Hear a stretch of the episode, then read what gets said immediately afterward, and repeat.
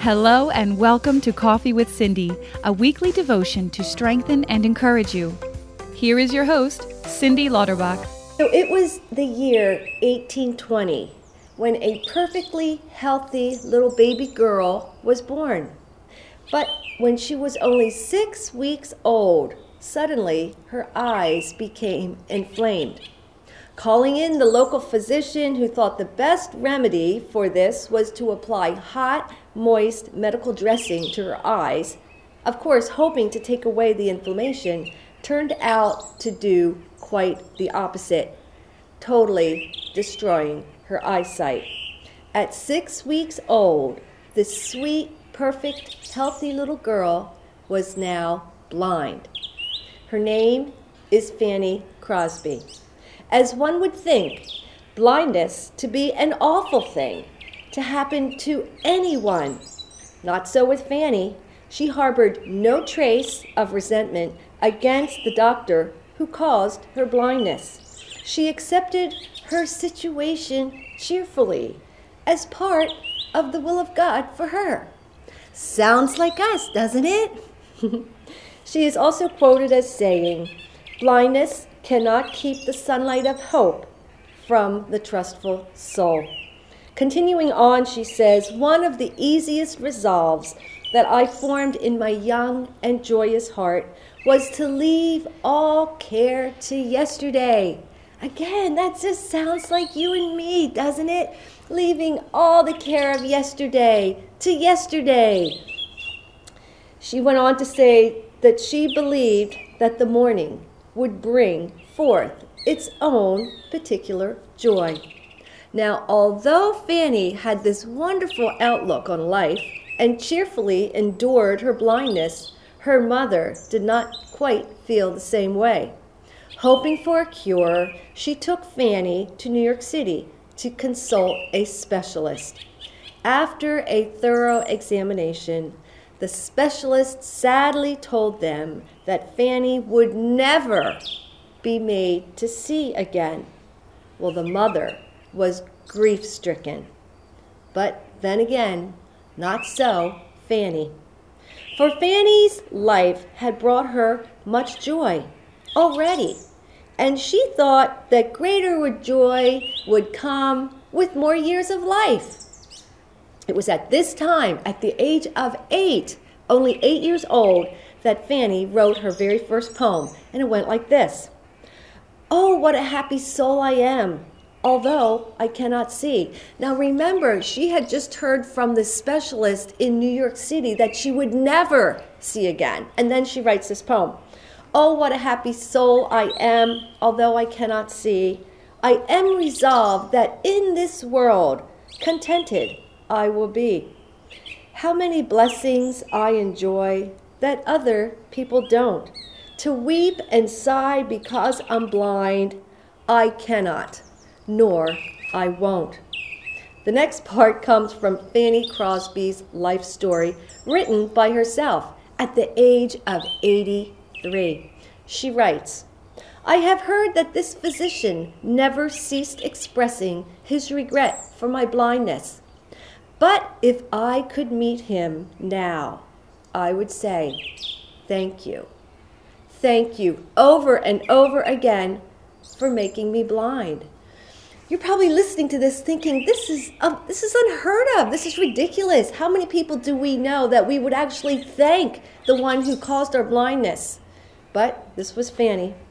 And she goes on to say, This probably sounds strangely to you, but I assure you I mean it, every word of it. And if perfect earthly sight were offered me tomorrow, I would not accept it. For many reasons and I will tell you some of them. One is that I know, although it may have been a blunder on the physician's part, it was of no mistake of God's.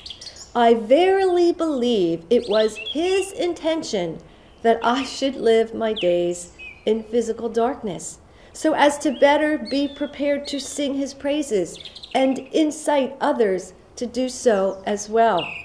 I could not have written thousands of hymns which are still sung all over the world if I had the distraction of seeing.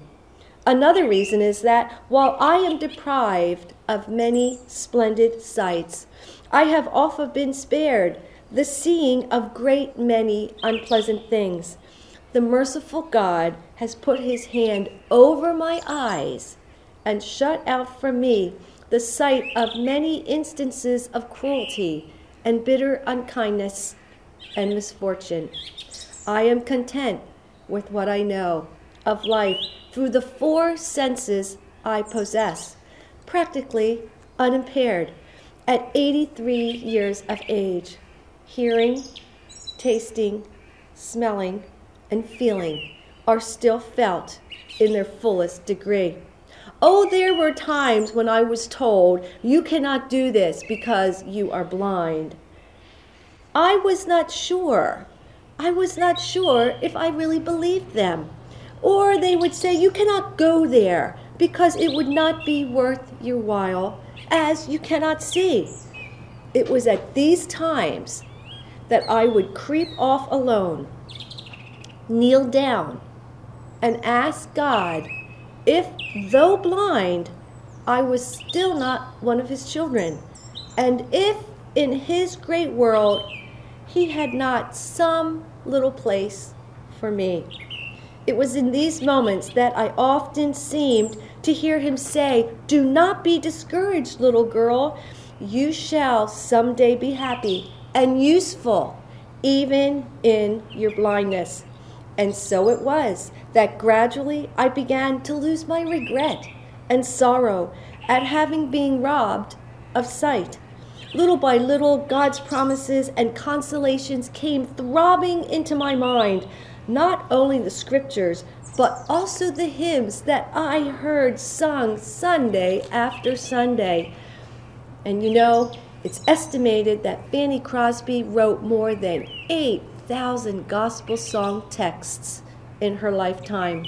Her hymns have been and are still being sung more frequently than any other gospel hymn writer. The words from the chorus of the hymn, Blessed Assurance, one of Fanny's very own, goes like this This is my story. This is my song, praising my Savior all the day long. These words reflect the life of Fanny Crosby. Though blind, she would not allow bitterness to define her, but rather she allowed God to refine her as she often was found on her knees seeking God, crying out to God, seeking His encouragement and His comfort that He could make her into the woman of God that He had ordained her to be. You know, on her tombstone, it is written the following words She hath done what she could. You see, regardless of her disability, Fanny focused on what she could do, not on what she couldn't do. It was out of her brokenness that God touched millions of lives through all the songs that she wrote. And you know what?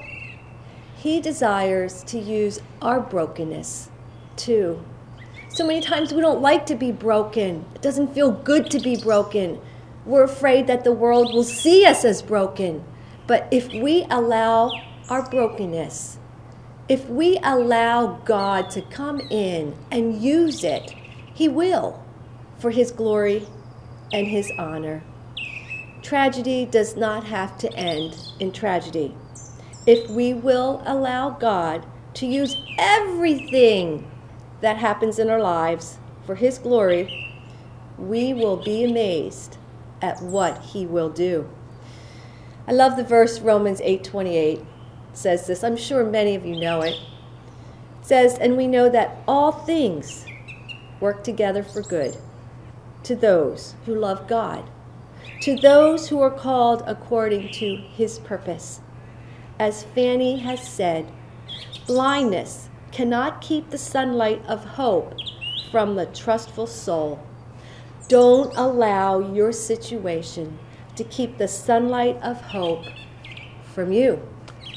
You know, as I'm preparing all these Coffee with Cindy's, God reminds me constantly of those who have gone before, those that God has used in a very mighty way, and the roads and the journeys that they have had to travel in order for God to use them.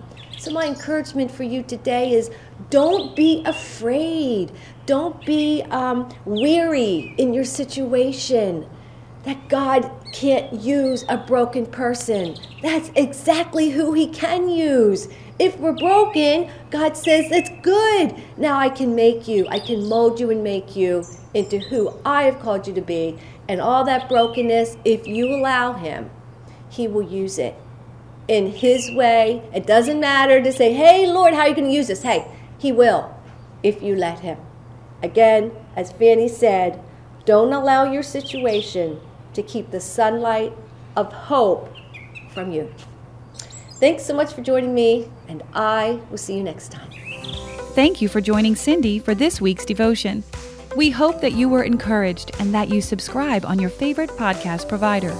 We look forward to getting together with you again next week.